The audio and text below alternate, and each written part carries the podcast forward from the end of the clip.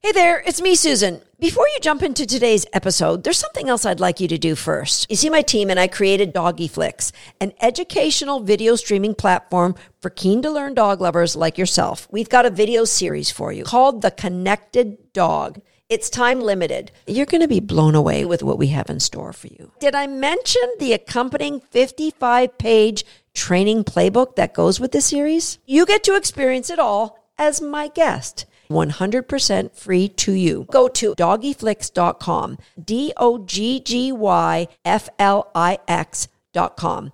You'll recognize me. I'll be the one welcoming you. And once you see how amazing it is, be sure you invite your other dog loving friends too. D O G G Y F L I X.com. If you've been around dogs for a while, or if you're brand new, you may have heard people say, you know, all dogs can't be trained the same way, that different dogs need different methods. And that's the topic of today's podcast.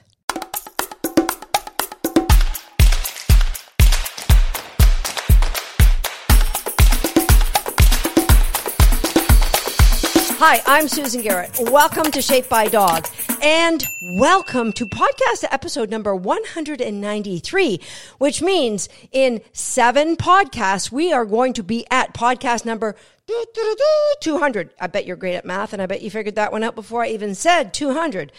We're going to have a big event to celebrate our 200th episode and I'm going to do a live event. There's going to be jugglers. Okay, maybe I'll juggle. And for sure, we're going to have some great giveaways from some of our sponsors. So stay tuned. You won't want to miss this event happening when we hit podcast episode number 200. Okay, let's talk about why people might think that different dogs need different methods of dog training. And you will often hear people say that you can't train all dogs the same. And I feel sorry for first time dog trainers because they may misunderstand what that means when people will say, oh, not all training methods will work for all dogs. Let me just clarify animals, you, me, your dog, a mouse in your house, a cat, a parrot, all animals are governed by the laws of learning. And it doesn't change. When people say different dogs may require different methods, you need to understand they're talking more about their belief that different dogs require different philosophies. And I don't agree with that. So, what is a dog training philosophy? Well, my dog training philosophy is one of kindness that I believe all dogs can be brilliant for whatever it is you want them to be brilliant for, all through playing interactive games, giving the dog clarity through choice. That's the basic philosophy in a nutshell. Now, do I believe in punishment? Now, again, splitting hairs, turning your back on a dog when they jump up, or dropping a cookie, that's punishment. If you dropped a cookie and the dog didn't get it when they expected it, by the true definition, that is punishment. So when I talk about punishment, I'm talking about positive punishment, meaning applying a correction to a dog via a collar. If people are using a correction or punishment, it's from a collar or a pop on a collar or maybe an electric collar. Some people throw things at dogs. I think that one using punishment that the dog can't predict is, I think, really more psychologically damaging to the dog. But I won't get into that because does my philosophy involve the intentional use of positive punishment? No, it does not. And so my philosophy is all dogs of all breeds, of all problems can be reached through the use of positive reinforcement and giving that dog the freedom of choice, the freedom to choose what they want. Now, there's so much more. And the way I just say that, somebody could say, oh, yeah, let's just let our dogs, you know, take food off the table. That's not what I'm saying. Because the number one thing that your success is dependent upon, no matter what philosophy you choose, is the clarity of your expectations. And as my mentor, Bob Bailey, says, the expectations on us should be higher than the expectations we have on our dogs. Meaning, if our dogs fail, we have to look at us. That is a philosophy. I don't believe that a novice handler running their herding breed in agility and their giving the dog very vague cues and the dog starts nipping, I don't believe that dog needs to be punished. Honestly, I don't. Now, let's be clear. There's a lot of force free trainers who say punishment doesn't work. Horse feathers, punishment, you know, there are certain laws to learning. Punishment works. The decision for you, the listener, is does the end justify the means? And for me, it absolutely doesn't. So when people say different dogs need different methods, I don't believe that different dogs need different philosophies. Do different dogs need different techniques?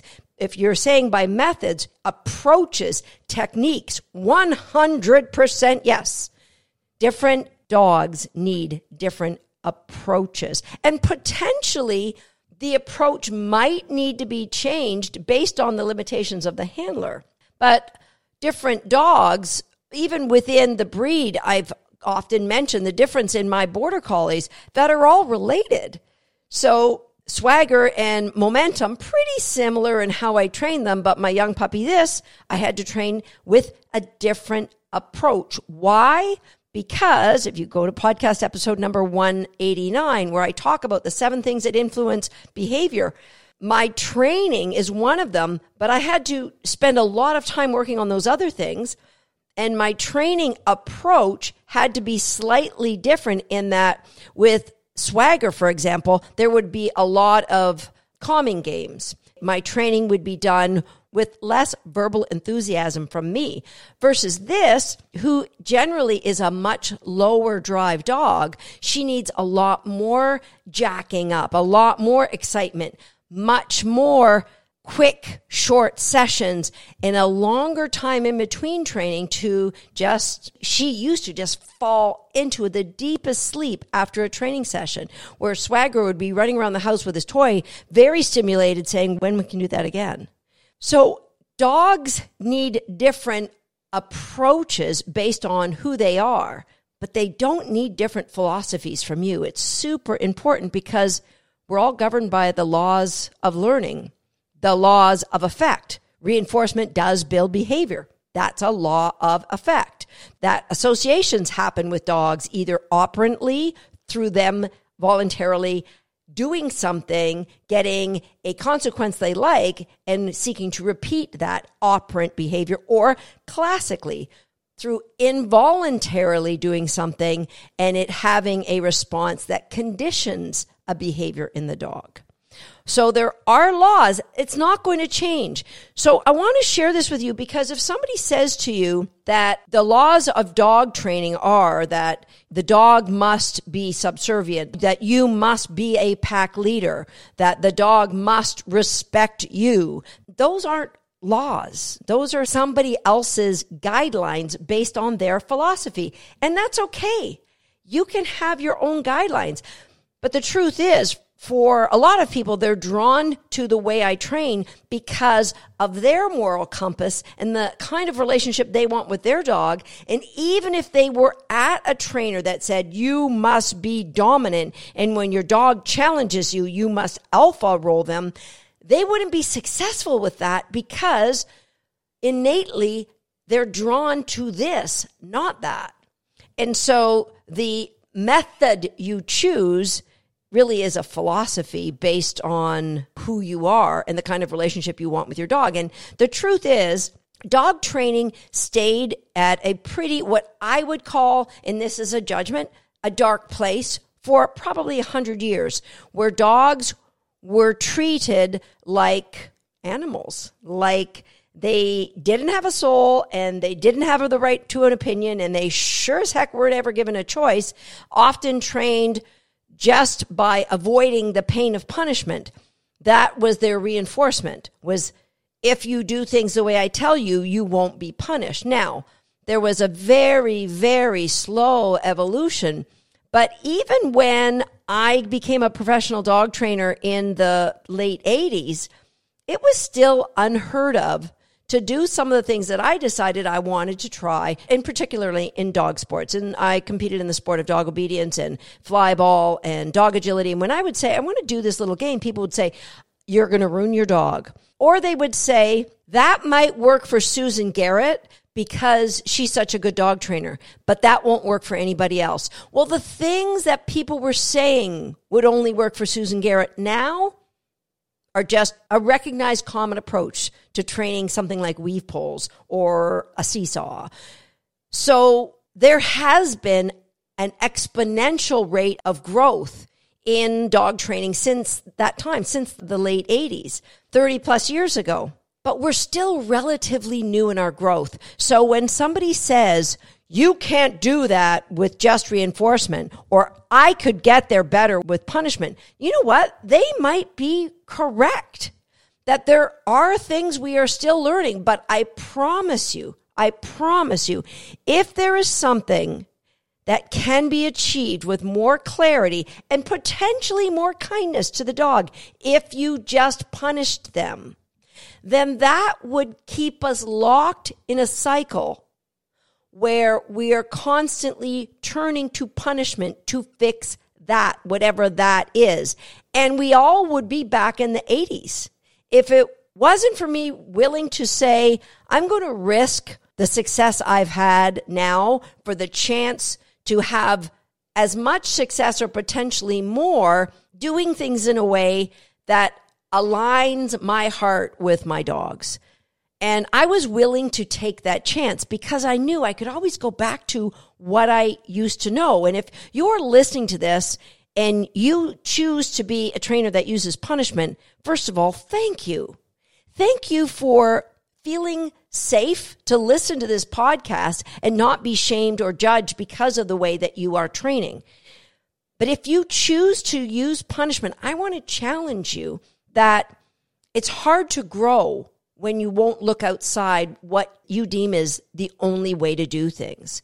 And so I want to challenge you that even if this has worked for a hundred dogs, even if it's worked for a thousand dogs, I know without a shadow of a doubt in 20 years, in 50 years, and in a 100 years, punishment at some point the use of positive punishment in dog training will be just a mark in a history book. And so I challenge you to get ahead, to get ahead of the curve, to say, okay, I know how I used to do things. I'm going to try things differently. And that's what years ago, there was a woman by the name of Debbie Zappia who was giving seminars in the sport of, I'm going to get this wrong, IPO or Schutz, and you know, the names changed quite a bit. And Debbie came to a seminar I was giving at Cornell University, and she at that time trained her dogs. And I will tell you, her dogs worked as animated and as joyful and as engaged with her as any dog I've ever seen. Yet she conditioned these dogs to work on a shock collar from eight weeks on up. Eight week old puppies or 10 week old puppies, she conditioned them to a shock collar and she trained with what a lot of people would look at. This is very punishing. And I just want to say it can be effective. And there are a lot more people like Debbie Zappia that use punishment in their training and their dogs have brilliant drive and motivation. So those people who say it's not possible, the challenge that I have with it for every one trainer that has the gift of recognizing their dog's behavior, the gift of anticipating what their dog might do, and the timeliness of adding a swift and deliberate and timely punishment so that the dog gets the feedback changes their behavior and doesn't lose their joy for work. For every one trainer like Debbie Zappia, there is thousands, maybe tens of thousands of pet owners trying to learn it and their dogs are paying the price. Now, Debbie Zappia came to me after that seminar and said, I would like you to help me with this dog that I bought. And I think I've told the story of Debbie Zappia on a previous podcast. So the long story short is that she was willing to give up what she knew, what had brought her. She was already a world team member, the U.S. world team member in this sport. But she took this dog that nobody wanted because he was deemed like too soft. And she used some of my methodology and she went on to become vice champion of the world with that dog. And so I applaud people like her. And from that point of view, I wanted to do this podcast to let you all know two meanings of this podcast. Number one, I want to challenge those of you who are using punishment in your training. Know that you're welcome here. You're welcome here to question or to have a respectful dialogue with me about what maybe you should be doing or you could be doing. I'm not going to tell you what you should be doing. you, only you can tell you that but that we all have our own confirmation bias. And so we all, you know, like you drive out of the car lot with that brand new Toyota Sienna and you go, all of a sudden, everybody in your city has driving a Toyota Sienna. How did that happen? It happened because your beliefs have changed because you now drive that car. And so you're on the lookout to, to look for that car. Just like if you believe that reinforcement training doesn't work, your confirmation bias will have you scanning your city for opportunities to point fingers at, see, I told you it doesn't work. Look how flawed this methodology is. And I've spoken about the belief loop so many times in this podcast that that belief is what creates our thoughts and our thoughts or creates our emotions which gives our actions which gets the outcomes that we have. And so to change that belief loop you have to challenge your beliefs which i'm asking you to do. And i will tell you I challenge my own all the time. And that's why I'm constantly curious as to what else we can do better as reinforcement based dog trainers. So that's number one reason why I wanted to do this podcast. And the second reason was I want those of you who are out there that are hearing people saying that not all dogs can be trained with the same method. I want you to know what they mean is their belief is that different dogs need different philosophies.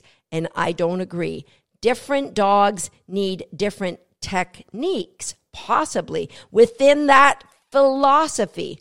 So that I'll use the technique of amping a dog up or a technique of calming a dog down. I'll use a technique of using more food with one dog and I'll use a technique of using more toys with the other. But the philosophy stays the same that it's reinforcement based, it's game based, and it's giving the dog the freedom to choose to be correct. But it's up to me, the expectations on me to manipulate the environment so the desired behavior is the obvious one for the dog. I hope this makes sense. I hope this isn't just random rambling. I really wanted to share this with you all, and I'd love to get your feedback on it. So come on over to YouTube. And while you're here, if you haven't subscribed, please subscribe to the channel. You subscribing to the channel is what's going to get this podcast episode shared to a lot of other trainers, ideally trainers that don't agree with my philosophy. So we can have a dialogue. So leave me a comment. Let me know what you think of it. And also, stay tuned. Episode number 200 is on the way. I'll see you next time right here on Shape by Dog.